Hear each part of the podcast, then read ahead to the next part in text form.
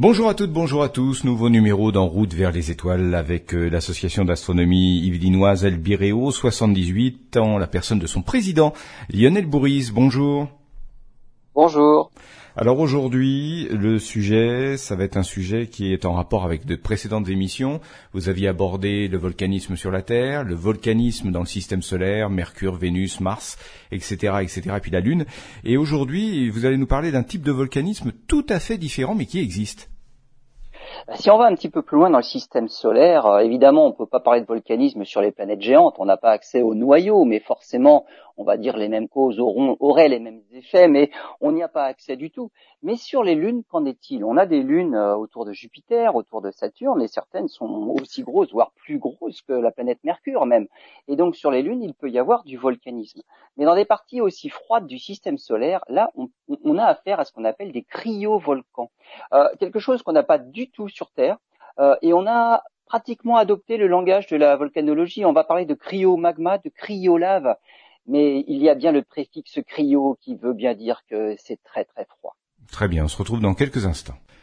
Voici donc euh, ce sujet de cette émission En route vers les étoiles consacrée aux cryovolcans. Lionel, les cryovolcans, ils sont totalement différents des volcans habituels qu'on connaît, ne serait-ce que, si je puis me permettre euh, ce raccourci, par la température.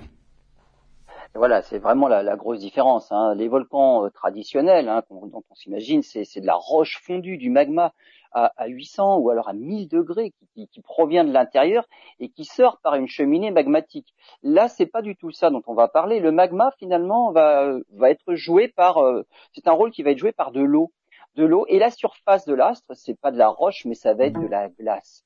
Euh, à partir des observations de nombreuses missions, on se rend compte qu'on trouve des, des cryovolcans finalement sur beaucoup d'objets du système solaire, en tout cas dans la partie externe du système solaire, au-delà de Mars.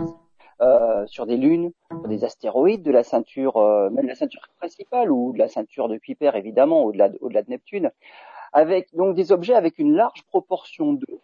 Et il faut aussi d'autres éléments volatiles gelés à la surface. Donc on, y reviendra. Et lorsque toutes ces conditions sont réunies, alors l'eau est éjectée comme un geyser. Et, c'est en cela qu'on, a comme image euh, celle du volcanisme. Mais en fait, on imagine ce sont des gros geysers froids le cryovolcanisme, en fait, il remonte il y a, une, bonne, quarantaine d'années maintenant, avec les sondes Voyager. Donc deux petites sondes, Voyager 1, Voyager 2, qu'on a envoyées explorer justement les, les planètes externes du système solaire. Et en passant, on a vu certaines de leurs lunes, donc des satellites naturels autour de ces planètes géantes. Voyager 1, lancement en 1977, avait atteint Jupiter en 1979. Elle avait découvert une lune tout à fait fascinante, c'est Io, Là, c'est une lune volcanique, mais avec des volcans euh, comme on en a sur Terre, et là, je reparlerai dans une prochaine émission spécifiquement, mais surtout une lune très brillante, c'est Europe. Pourquoi le, côté brillant euh, est-il intrigant? Parce que tout ce qui est brillant dans le système solaire, c'est quelque chose qui est jeune. Parce qu'il y a de la poussière dans le système solaire. Et en circulant à travers le système solaire, cette lune de Jupiter qui tourne autour de Jupiter, elle aurait dû finalement s'empoussiérer et devenir de moins en moins brillante si elle est très brillante, c'est que, en tout cas, sa surface est très jeune. Pas de poussière, ça veut dire jeune en astronomie.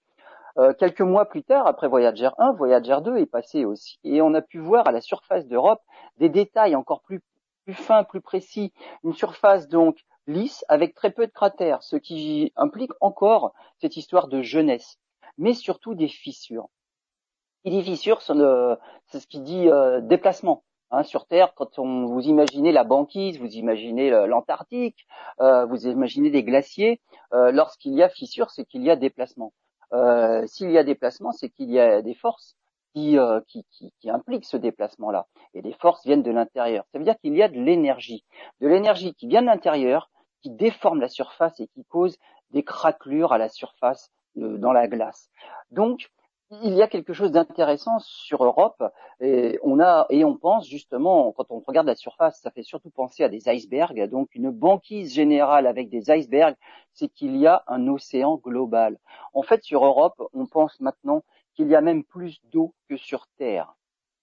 Et quand on observe les fissures de près, on voit qu'il y a une autre couleur, comme si de la matière était éjectée de l'intérieur et venait se répandre sur les, sur les bordures de ces fissures-là ça, ça nous rappelle sur Terre comme euh, bah, un peu ce qu'on observe au milieu des océans, les rifts médio-océaniques, avec une éjection de matière qui vient compenser en fait les, fonds océaniques.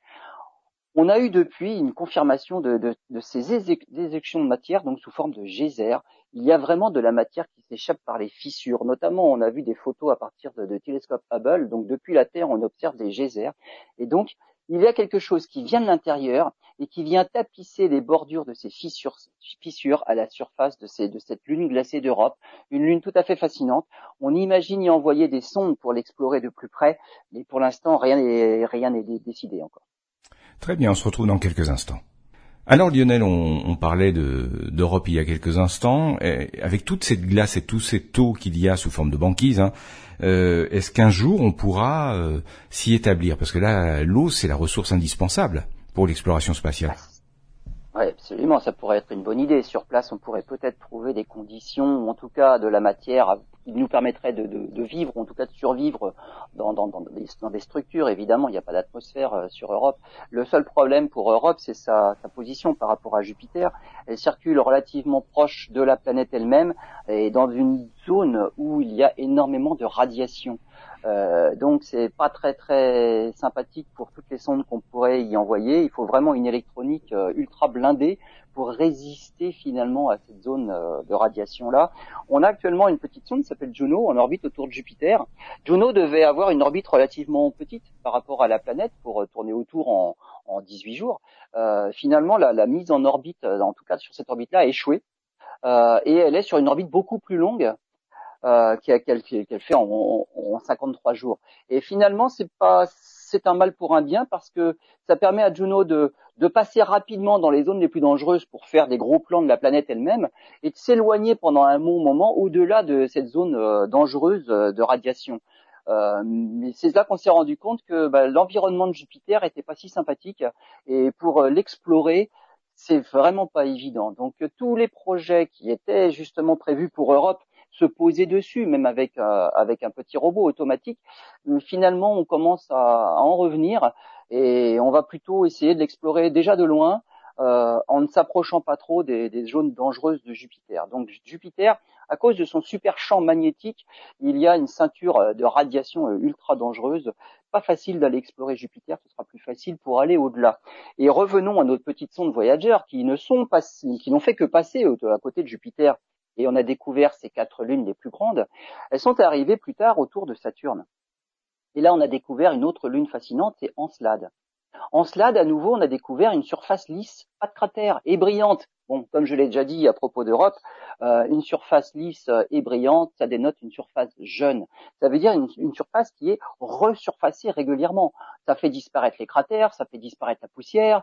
Donc il y a, il y a une activité qui provient de, de l'intérieur d'Encelade. Euh, mais à, cette époque-là, les, les, petites sondes Voyager ne, nous avaient pas montré euh, le pôle sud d'Encelade.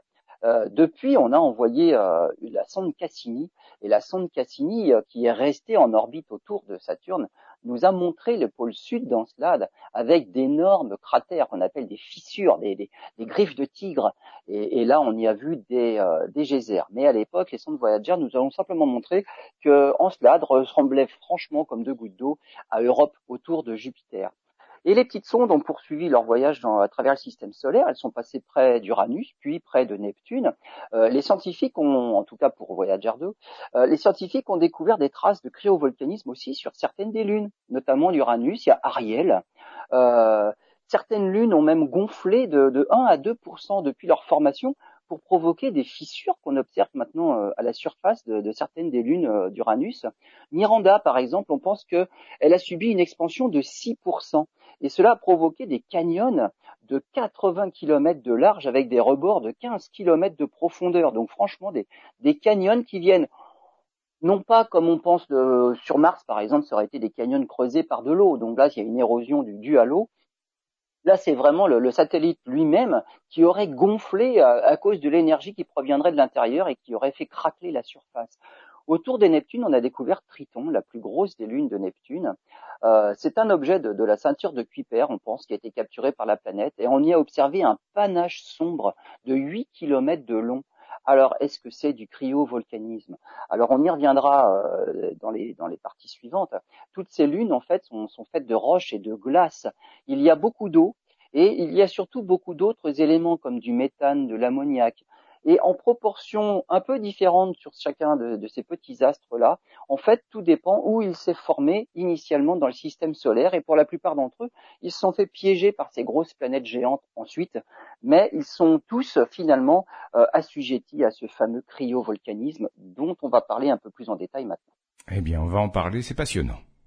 Alors Lionel, on poursuit cette histoire passionnante des cryovolcans bah, il faut se poser une question, et ça va être la question, c'est comment l'eau peut s'éjecter de l'intérieur vers l'extérieur de la surface. En tout cas, il va falloir lui apporter de l'énergie, et c'est là d'où provient l'intérêt de toute cette histoire de cryovolcanisme, c'est l'énergie interne. On en a parlé dans l'histoire de la Terre, on en a parlé sur les planètes telluriques. Il y a de la chaleur interne qui doit s'évacuer à travers la surface, et chez nous, c'est vraiment du magma, c'est du volcanisme euh, sur ces petits objets-là, donc des lunes, mais des lunes, euh, vous prenez certains satellites, hein, euh, Ganymède, Titan, sont plus gros que, que, la planète Mercure. Donc ce sont quand même des gros objets finalement. il y a aussi de la chaleur interne qui les a formés, et cette chaleur interne-là tente à s'évacuer elle-même de, de la même manière que sur les planètes telluriques. Mais c'est de l'eau qui va être éjectée. Et pour éjecter l'eau, eh ben, il va falloir se poser la question, mais c'est comment est-ce possible? Parce que l'eau, c'est quand même quelque chose de tout à fait particulier. C'est le seul objet qui voit sa densité diminuer lorsque la température descend. Je m'explique. Lorsque l'eau se transforme en glace, donc dans sa phase la plus froide, c'est de la glace, mais dans cette phase la plus froide, c'est la moins dense. C'est-à-dire que la glace peut flotter au-dessus de l'eau, qui est la phase liquide. Euh, c'est quelque chose qui est, si on, si on vraiment, si on s'y penche, c'est quelque chose qui est bizarre, parce que c'est tout l'inverse de tout le reste. De la roche fondue, si on revient au volcanisme traditionnel, on fait chauffer de la roche, c'est de la roche fondue. La phase la plus chaude est la phase la moins dense. Et donc c'est pour ça que la lave remonte. Euh, c'est vraiment de, la roche euh, beaucoup plus solide qui elle est plus dense. Donc pour l'eau, c'est tout le contraire de ce qui se passe pour la roche. Et donc, la question qu'il faut se poser, c'est comment la phase la plus dense peut-elle se retrouver en surface? Alors il y a, il y a plusieurs façons de, de répondre à la question. Soit on imagine que donc l'eau remonte en étant moins dense que la glace. Et donc pour que l'eau puisse être moins dense que la glace, on pense qu'il doit y avoir de, du mélange certains éléments pourraient être mélangés à l'eau pour en diminuer la densité. On pense notamment à l'ammoniac, mais là encore, c'est pas assez. Euh, il faudrait aussi y ajouter d'autres impuretés comme du méthane, du dioxyde de carbone, et évidemment quelque chose qui se passe. Et là, on imagine quand on débouche une bouteille, s'il y a décompression, il y a aussi des bulles de gaz qui peuvent se former, et ça contribue à diminuer la densité de toute cette eau-là qui finira de toute façon par baisse de densité, par s'éjecter à la surface à travers des fissures. On l'a vu aussi, l'énergie qui, qui, veut, qui veut s'évacuer va finir par faire craquer la surface.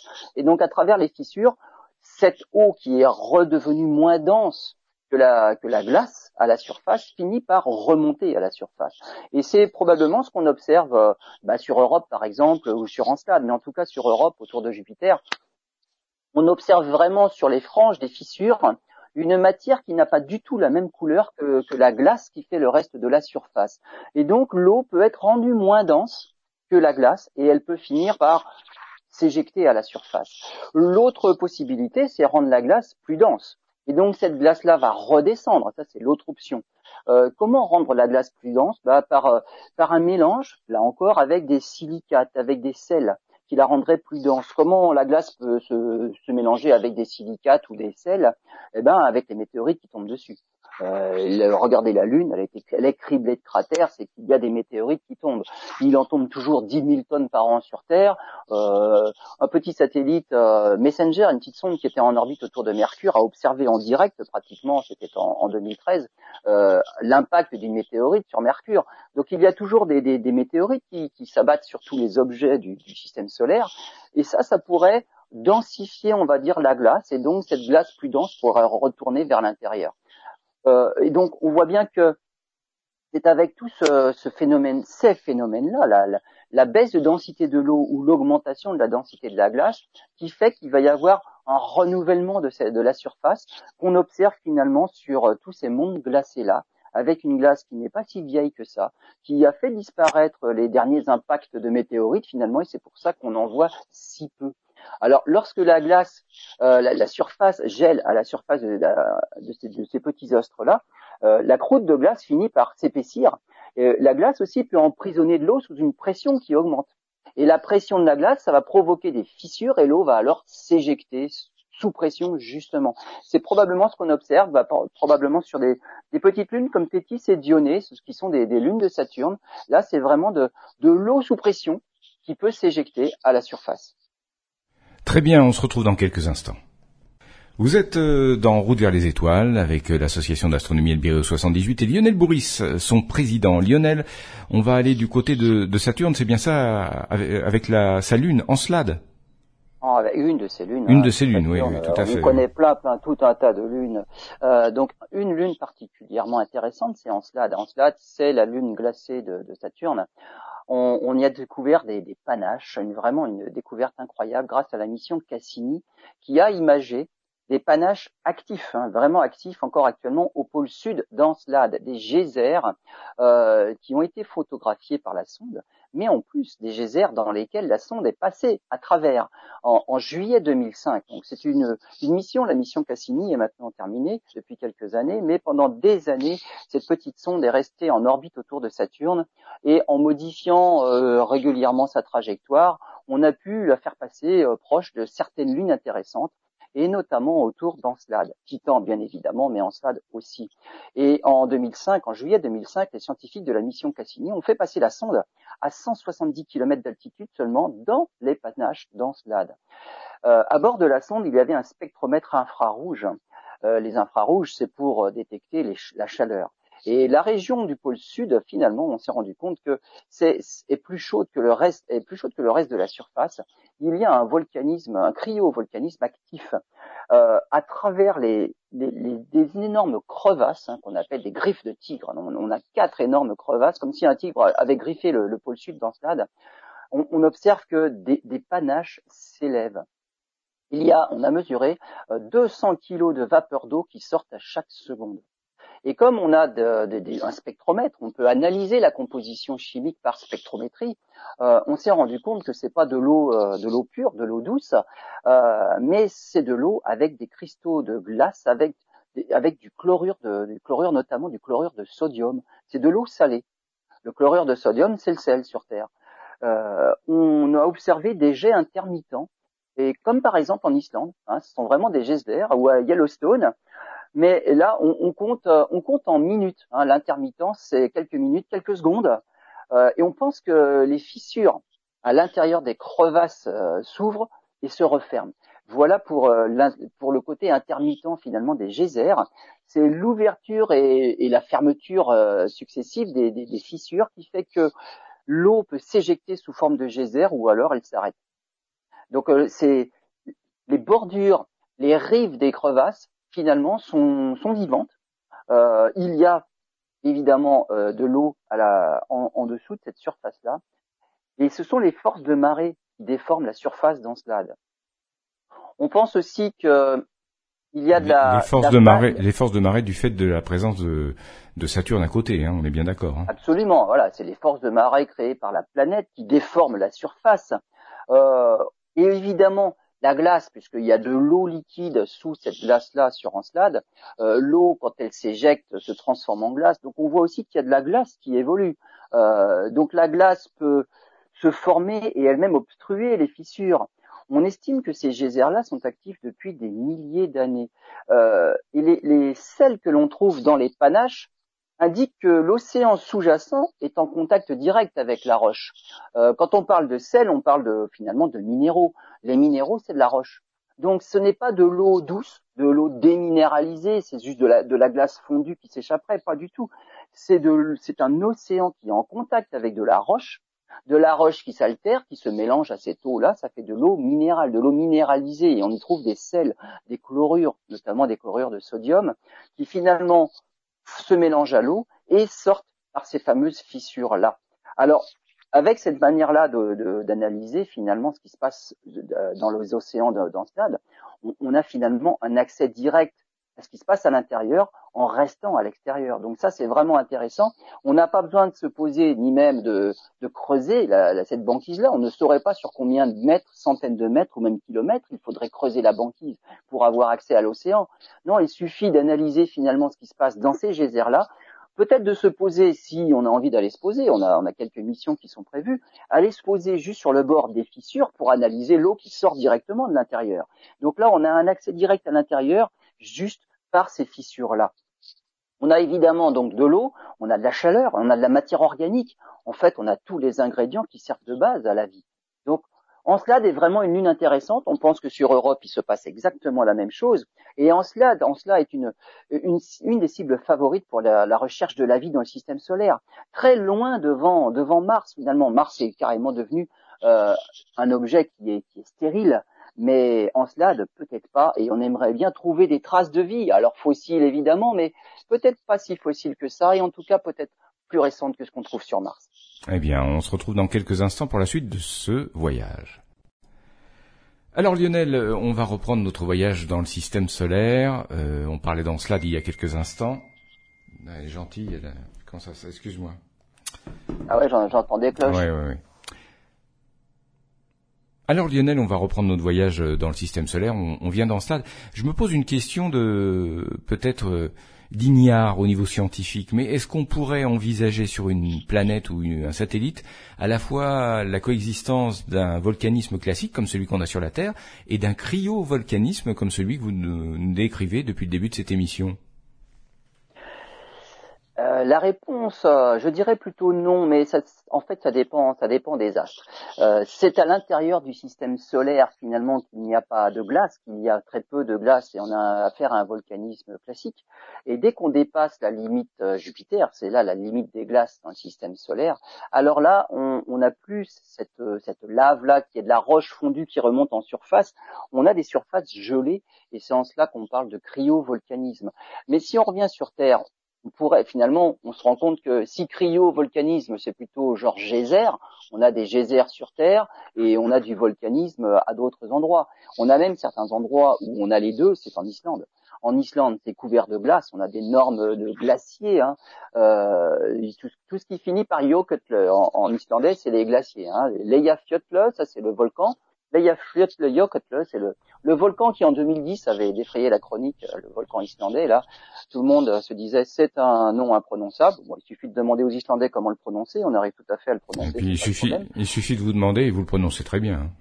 Oh, oui, j'avais demandé aux Islandais comment il fallait le dire parce que visiblement en France on n'était pas capable de le faire. Donc euh, plutôt que de dire le nom, le volcan au nom imprononçable, bon, on demande aux Islandais comment ils le prononcent. Visiblement c'est pas si imprononçable que cela.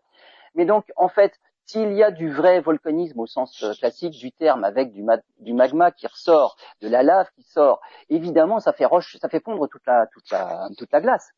Et c'est bien ça le problème en Islande, c'est que tous ces volcans-là qui restent finalement euh, éteints pendant longtemps se couvrent de glaciers, mais lorsqu'ils deviennent actifs, ça fait fondre la glace et ils ont affaire à des, à des inondations catastrophiques. Et lorsqu'il y a de la glace qui sort, ça fait rond, ça fait, lorsqu'il y a de la, lave qui sort, ça fait fondre toute la glace. Donc dans ces régions-là, c'est soit l'un, soit l'autre. Soit on n'a pas de volcanisme et donc tout est gelé, et on pourrait avoir affaire à finalement des geysers glaciers comme du cryovolcanisme, soit c'est réellement de la lave qui sort et là ça fait fondre toute la glace. Donc c'est soit l'un, soit l'autre. Sur Terre, on a certains endroits où on a du volcanisme, c'est de la roche fondue, donc de la vraie, du vrai magma et de la lave. Et à d'autres endroits, ce sont plutôt des, des geysers. Mais nos geysers à nous sont pas si froids que ça. Hein. Vous allez, euh, vous allez à Geysir justement en Islande où c'est l'équivalent du, du, du Old Faithful euh, à Yellowstone, donc des geysers classiques. Mais c'est quand même de l'eau à 80 degrés qui sort, donc c'est pas si glacé que ça. Donc dans la partie interne, je dirais, du système solaire, c'est du volcanisme classique avec du magma et de la lave à 800, 1000 degrés, ou de l'eau en tout cas très chaude qui sort. Et lorsqu'on s'éloigne du Soleil, au fin fond du système solaire, à partir finalement de l'orbite de Jupiter, là on est tombé dans une région, une région où la glace existe, donc on a passé la limite des glaces. Et là, on n'a plus de roche en fusion, on n'a plus de magma et de lave à proprement dit qui peut sortir à la surface, excepté sur Io, donc un satellite. On en reparlera euh, dans une autre émission parce que lui est tout à fait passionnant, mais pour d'autres raisons. Euh, là, on a affaire à du cryovolcanisme. Donc, c'est vraiment euh, du, du, volcanisme froid avec d'autres d'autres finalement phénomènes qui sont qui sont en jeu. on a parlé dans cela justement avec les geysers qu'on observait à travers les fissures du pôle sud. revenons à Europe. Europe, on a une petite sonde actuellement, c'est Juno qui est en orbite. Euh, et on a, on peut observer l'Europe finalement avec nos, nos, nos, gros, nos plus gros télescopes sur Terre parce que c'est quand même plus près que tout ce qui se passe sur Saturne. En, avec le télescope Hubble notamment, on a détecté des panaches aussi sur euh, sur Europe en 2012. Hein. Euh, on a vu un panache haut de 200 km euh, qui était lui aussi, tout comme sur Encelade, assez intermittent. Alors par contre, en, euh, pas de traces comme sur Encelade avec, euh, avec l'infrarouge, pas de traces de, de zone chaude au niveau, au niveau du geyser. Donc euh, pas de chaleur, pas de point chaud comme à la surface d'Encelade. En revanche, on, avait, on en a parlé, on a des traces colorées le long des fractures aussi, le long de toutes les fissures qu'on peut observer. Par contre, là, entièrement sur la, sur la surface euh, d'Europe. Et des fissures, si on observe en détail les photos, mais des photos qui datent des sondes Voyager, des, fractures qui sont comparées à, un collier de perles. On a des zones colorées qui, font comme des taches colorées et qui sont réparties justement le long des fractures. Et donc on voit bien en analysant ces images-là qu'il y a vraiment quelque chose qui remonte de l'intérieur pour se déposer à la surface, mais juste par des petits points, donc des, petites craquelures parmi les fissures. On a des, des, zones sombres, un cryovolcanisme explosif, et on, a envie de, que, la mission Europa Clipper, dont le lancement est, prévu, on va dire dans les années 2023 à 2025, hein, la sonde Europa Clipper justement partira à la recherche de, ces panaches et à l'analyse des, dépôts à la surface d'Europe. Très bien. Eh bien, on se retrouve dans quelques instants. Alors Lionel, on va s'éloigner un peu plus, hein, euh, et on va aller du côté de Neptune. Ah oui, Neptune. Alors la, dernière planète du système solaire, la, quatrième des grandes planètes géantes. Voyager 2 est allé jusqu'à Neptune. Voyager 1 n'avait fait que Jupiter, Saturne. Voyager 2 a poursuivi. Euh, on, se, servait de l'attraction gravitationnelle des, des, planètes géantes pour incurver à nouveau la trajectoire et pour la faire passer un petit peu après. Donc, euh, ce grand tour des planètes géantes dans le système solaire euh, n'était possible qu'il y a que dans les années 70 parce que ces quatre planètes-là était suffisamment bien aligné, on va dire, pour aller de d'une à la suivante. Et donc, avec Voyager 2, on est passé près d'Uranus et ensuite près de Neptune. Pluton n'était pas du tout dans l'alignement, dans cette trajectoire-là, donc on n'a pas pu l'envoyer sur Pluton par la suite. Mais en tout cas, on a fini avec Neptune. Voyager 2 est passé près d'une des lunes intéressantes de Neptune, c'est Triton. Et sur Triton, on a détecté des panaches sombres. Quatre panaches sombres euh, d'énormes panaches et plus de 100 traces sombres à la surface. Euh, là, c'est aussi en tout cas pour les scientifiques, une manifestation du cryovolcanisme ou, ou peut-être d'un autre processus dans le système solaire. Hein. Ne, soyons pas obtus. Soit c'est quelque chose qu'on a vu sur les autres euh, lunes et donc on va parler de cryovolcanisme, soit c'est encore quelque chose de tout à fait inconnu, mais en tout cas on n'y est plus et il faudrait y retourner pour, euh, pour savoir ce qu'il en est. La surface de Triton, c'est vraiment très froid, hein. c'est moins 235 degrés. Une surface évidemment euh, recouverte par la glace. Alors d'où peuvent provenir ces panaches, ces dépôts sombres et ces panaches. On a observé vraiment des panaches, donc quelque chose d'actif. soit c'est euh, une chaleur qui peut provenir de l'intérieur de Triton elle-même, donc euh, une énergie interne qui se manifesterait à la surface d'une certaine manière par ces fameux dépôts sombres, soit c'est une énergie qui proviendrait du Soleil, même à cette distance, cette distance-là dans le système solaire, euh, par le, le, chauffage par le Soleil. Alors Chauffage par le soleil, que peut-il se passer? Une hypothèse, c'est qu'il y aurait une couche d'azote moléculaire, donc du diazote, une couche euh, transparente par le dessus. Ça ferait comme un dépôt de glace transparent, mais de la glace d'azote. Euh, et, les parties plus sombres, qui seraient situées en dessous, sont chauffées par le soleil. Évidemment, une partie sombre, ça emmagasine de la chaleur, et donc ça finit par être plus chaud. Et ça finit par faire éclater la couche transparente d'azote pour faire un geyser. et ces geysers-là se répandent évidemment, répandent toute la matière à la surface. Euh, les calculs, hein, c'est une hypothèse, et donc on essaye de faire des simulations pour voir si cette hypothèse-là est plausible ou non.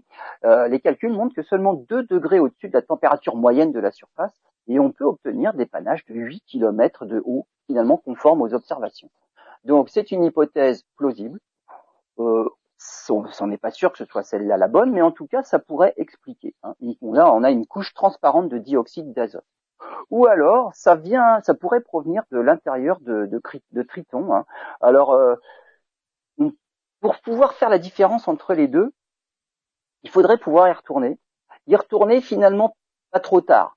Euh, la mission Voyager 2, c'était c'était en 1989, août 1989, et c'était l'été dans l'hémisphère nord. Euh, si une mission arrive lors de l'été dans l'hémisphère sud, c'est-à-dire ce serait la, la saison inverse dans l'hémisphère nord, alors on verrait si les geysers de l'hémisphère nord, celles qu'on a, les geysers qu'on avait observés en août 89, sont toujours actifs ou non. Si les geysers sont toujours actifs alors que c'est l'hiver maintenant et c'était l'été avant, alors c'est que c'est pas le soleil qui est en cause, c'est vraiment euh, la source interne qui est toujours en activité euh, là-bas. Si il n'y a plus de geysers, euh, ça veut dire que c'est un, un phénomène qui est tout à fait saisonnier, et donc c'est vraiment le soleil qui est, qui est la cause de, de ces geysers-là. Donc il faudrait, il faudrait qu'on y retourne, qu'on y retourne pas trop tard, parce que sinon, comme euh, Neptune fait le tour du Soleil en 165 ans, il faudrait à nouveau attendre de retrouver la bonne saison. Donc euh, sur Triton, voilà, il y a quelque chose de tout à fait inconnu, euh, cryovolcanisme ou pas, euh, on ne sait pas. Il faudrait y retourner avant les années 2040, avant que tout, tout change, ou euh, avec des de quoi faire la différence entre un phénomène qui viendrait du Soleil ou un phénomène qui viendrait de l'intérieur de Triton. Mais Triton est un satellite de Neptune qui est vraiment fascinant, sur lequel on a observé aussi des geysers. Très bien, on se retrouve dans un instant. Bon, Lionel, vous nous avez parlé de Neptune euh, et vous nous avez vous avez évoqué tout à l'heure Titan et quand vous avez parlé de, Triton à côté de Neptune, moi je vous ai tout de suite dit euh, Pluton. il, y a des, il y a des phénomènes identiques à observer sur ces sur ces astres? Alors Pluton, Pluton, on est allé, on est passé euh, dans la proche banlieue de, Pluton en, en, juillet 2015. Euh, la pétition New Horizons est, est passée. Donc on l'avait envoyé comme une, comme une bombe pour aller rapidement jusqu'à cette distance-là dans le système solaire. Et avec la vitesse euh, à laquelle on l'avait envoyé, on n'a pas pu freiner pour se mettre en orbite. Donc on a eu que des images en passant, mais des images fantastiques et tout un tas de données qu'on exploite encore aujourd'hui. Euh, Pluton, on a observé aussi, donc on, a vu des, de la géologie sur Pluton fascinante, et on a vu des, des dépôts de matière en forme de disques, des, des, montagnes avec des dépressions centrales. Alors par exemple, il y a le mont Wright, 155 km de large, 4 km de haut, avec une dépression au sommet euh, euh, large de 45 km. Donc on, sent que là, on a affaire à un épanchement de quelque chose qui s'est retrouvé en surface, comme du volcanisme. On a, une dépression au sommet qui fait penser à des calderas de, de nos volcans à nous. Euh, il y a aussi le mont Picard, qui est encore plus grand, mais les images de New Horizons ne permettent pas d'avoir les, mensurations. Là, on est passé trop vite. Euh, le mont Picard a été mal placé. On l'a pas vraiment en détail. Mais en tout cas, sur Pluton, on a deux candidats pour du cryovolcanisme aussi loin dans le système solaire. On le disait, mais, mais et, d'où peut provenir l'énergie? Alors évidemment, l'énergie peut provenir de manière interne. Hein. Il y a un noyau chaud euh, qui n'est pas complètement refroidi, donc il y a de la chaleur interne qui peut encore avoir tendance à s'évacuer par, euh, par les fissures, par les faiblesses à travers la croûte. Ou alors un cryovolcanisme, qui, une énergie qui proviendrait même du Soleil à cette distance-là dans le système solaire on a vu que les simulations montraient que simplement une différence de 2 degrés, c'est quand même pas beaucoup 2 degrés, ça fait toute une c'est facile à obtenir, c'est une différence entre le jour et la nuit, même à cette distance-là, même si le soleil n'est pas bien vaillant, finalement entre le jour et la nuit, on peut avoir ces fameux quelques degrés de différence qui peuvent donner de l'énergie pour euh, pour faire du, du cryovolcanisme. Donc sur Pluton, il y a du cryovolcanisme visiblement toujours en cours. Une autre lune, on parlait de Titan. Euh, Titan, euh, c'est une lune intéressante parce que elle est finalement, c'est une lune intéressante par son atmosphère. Donc c'est une grosse lune de, de, Saturne et elle a une énorme atmosphère. Alors une atmosphère qui n'est pas du tout respirable, hein. une atmosphère qui est opaque euh, aux rayons visibles. On peut l'observer euh, finalement dans l'infrarouge. Et sur, sur Titan, euh, on a posé une petite sonde n'est pas resté en vie bien longtemps, mais qui n'est surtout pas resté en vie parce que son satellite relais n'est pas resté suffisamment longtemps dans, son ciel pour transmettre les données. Donc la sonde a été en vie plus longtemps que son relais pour les données euh, finalement. Et la sonde Cassini, euh, c'était elle qui servait de relais, euh, est restée en orbite autour de Saturne et donc est passée proche de Titan à plusieurs reprises. Et on a pu étudier la surface de Titan grâce à cette petite sonde-là. On a observé du volcanisme, euh, du volcanisme, on a observé des reliefs sur, euh, sur Titan, et notamment le mont Doom, un kilomètre de haut, juste à côté d'une dépression de un kilomètre de profondeur. Alors là, on se dit, on, dirait qu'il y a eu quelque chose qui a été excavé. Il y a une excavation pour faire un gros tas. Euh, bah, pourquoi pas? Et, et, donc, euh, il y a des dépôts sur 200 kilomètres de long. Donc euh, le mont Doom est peut-être le résultat de, du jaillissement de matière qui vient justement de, de, cette dépression qui est juste à côté, située juste à côté. Euh, en étudiant le spectre, on, on, a observé une composition différente des régions environnantes, couvertes par des dunes de sable. Et donc ça veut dire que euh, le mont Doom euh, est toujours, probablement, toujours actif le Mondoum a vu son éclat, en tout cas dans, la lumière qui pouvait traverser euh, l'atmosphère de Titan, euh, son éclat a été, doublé entre 2005 et 2006. Ce, qui veut dire qu'il y a de la matière récente qui s'est figée à la surface. Donc il y a quelque chose, un phénomène qui est toujours actif à la surface de Titan. Et on n'a plus, de moyens de l'observer actuellement en direct. On n'a plus de petites sondes. Cassini est morte depuis quelques années et on n'a pas de projet finalement pour retourner sur Titan. Mais on voit que Titan, c'est un objet du système solaire, c'est un astre euh, sur lequel il y a quelque chose de toujours actif. Très bien. On se retrouve pour la dernière partie. Alors Lionel, pour terminer euh, cette aventure, ce voyage euh, concernant les cryovolcans, on va aller dans, vous allez nous emmener dans la ceinture d'astéroïdes. La ceinture d'astéroïdes, on y avait envoyé une petite sonde, la sonde Down, qui était en orbite autour d'un gros astéroïde, Vesta, puis qu'on a envoyé. Là encore, c'était une première avec un petit moteur ionique pour pouvoir faire des, voyages finalement dans le système solaire. Et elle est allée se mettre en orbite pendant des années autour de Cérès. Cérès, c'est le plus gros astéroïde de la ceinture de Kuiper. Il a été découvert le 1er janvier 1801. Et sur Cérès, il y a le mont Aouna, hauteur 4 km, euh, hauteur qu'il qui a peut-être atteint lorsqu'une bulle géante d'eau boueuse et salée est venue à la surface. Et donc là aussi, on imagine que sur Cérès, il y a du, cryovolcanisme encore euh, à l'œuvre actuellement. Euh, dans, un de ces, cratères, on, a même pu observer euh, des dépôts blancs. Et là encore, c'est de la matière qui vient de l'intérieur.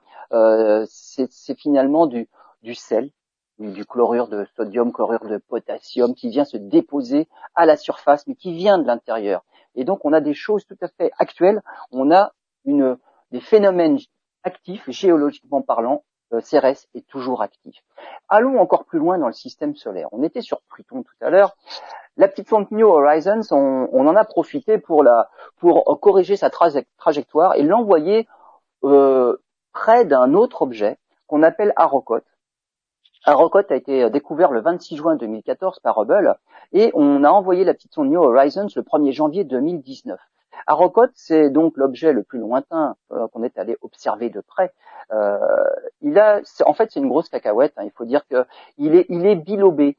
C'est comme si deux astéroïdes s'étaient accolés l'un à l'autre. Donc c'est une grosse cacahuète. 36 km dans sa plus grande longueur, 20 euh, km euh, et 10 km. Donc voilà, c'est quelque chose qui, qui, est, qui, est, bizarre. On dirait une grosse cacahuète avec euh, avec deux lobes. distance quand même plus près de 7 milliards de kilomètres.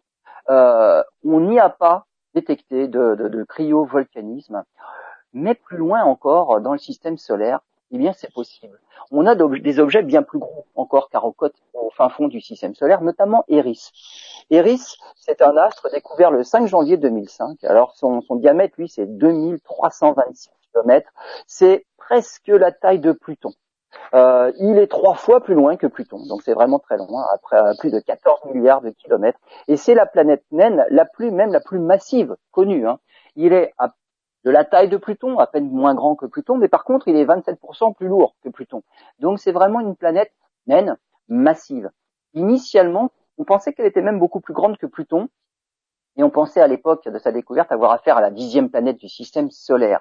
C'est d'ailleurs à cause d'Eris euh, que Pluton a été déclassé. Hein. Eris, Eris, c'est la déesse de la discorde. On y a découvert autour d'Eris un petit satellite qu'on a nommé Dysnomie, la déesse de l'anarchie. Alors c'est vraiment ironique, hein, parce que en août 2006, lors de la, de la réunion internet, de réunion des, des des astronomes, des astrophysiciens, euh, justement pour discuter de l'avenir de Pluton euh, et celui d'Eris. Est-ce qu'Eris serait la dixième planète? Est-ce qu'il faudrait lui donner le nom de planète? Et en discutant donc à cause d'Eris du sort de Pluton, finalement, on en a déduit et on en a conclu qu'il fallait déclasser Pluton de, l'ordre des planètes pour le, finalement le, le, cantonner à planète naine. Et donc c'est à cause d'Eris et de son petit satellite Dysnomie, donc la déesse de la discorde et de l'anarchie, euh, que Pluton, c'est à cause d'elle que Pluton n'est plus une planète. Mais on voit qu'il y a il y a de gros objets donc au, fond du système solaire. Eris n'est pas la seule, il y en a d'autres. Il y a Sedna, il y a Kawar, donc il y a d'autres planètes naines. Euh, Eris pratiquement aussi grosse que Pluton, les autres un petit peu moins grosses, et on est à la recherche d'une autre planète vraiment géante au fin fond du système solaire. Euh, et donc on pense que il y a d'autres astres qui seraient susceptibles d'avoir du cryovolcanisme aussi. Et donc ça va très très loin dans le système solaire. Euh, une meilleure compréhension du cryovolcanisme pourrait aider les géologues à avoir une meilleure connaissance du mécanisme en œuvre pour la formation des surfaces planétaires. Et il y en a des objets. Hein. Donc tout ce qui est au-delà de Mars, susceptible d'accueillir et d'être euh, d'accueillir le cryovolcanisme est intéressant. Et parmi ces objets-là, il y en a un sort du, quand même du commun, c'est Io. Et donc Io, il faudra qu'on en parle spécifiquement dans une prochaine émission. Eh bien, ça sera avec grand plaisir. Merci Lionel, et puis on se retrouve euh, rapidement pour une nouvelle émission.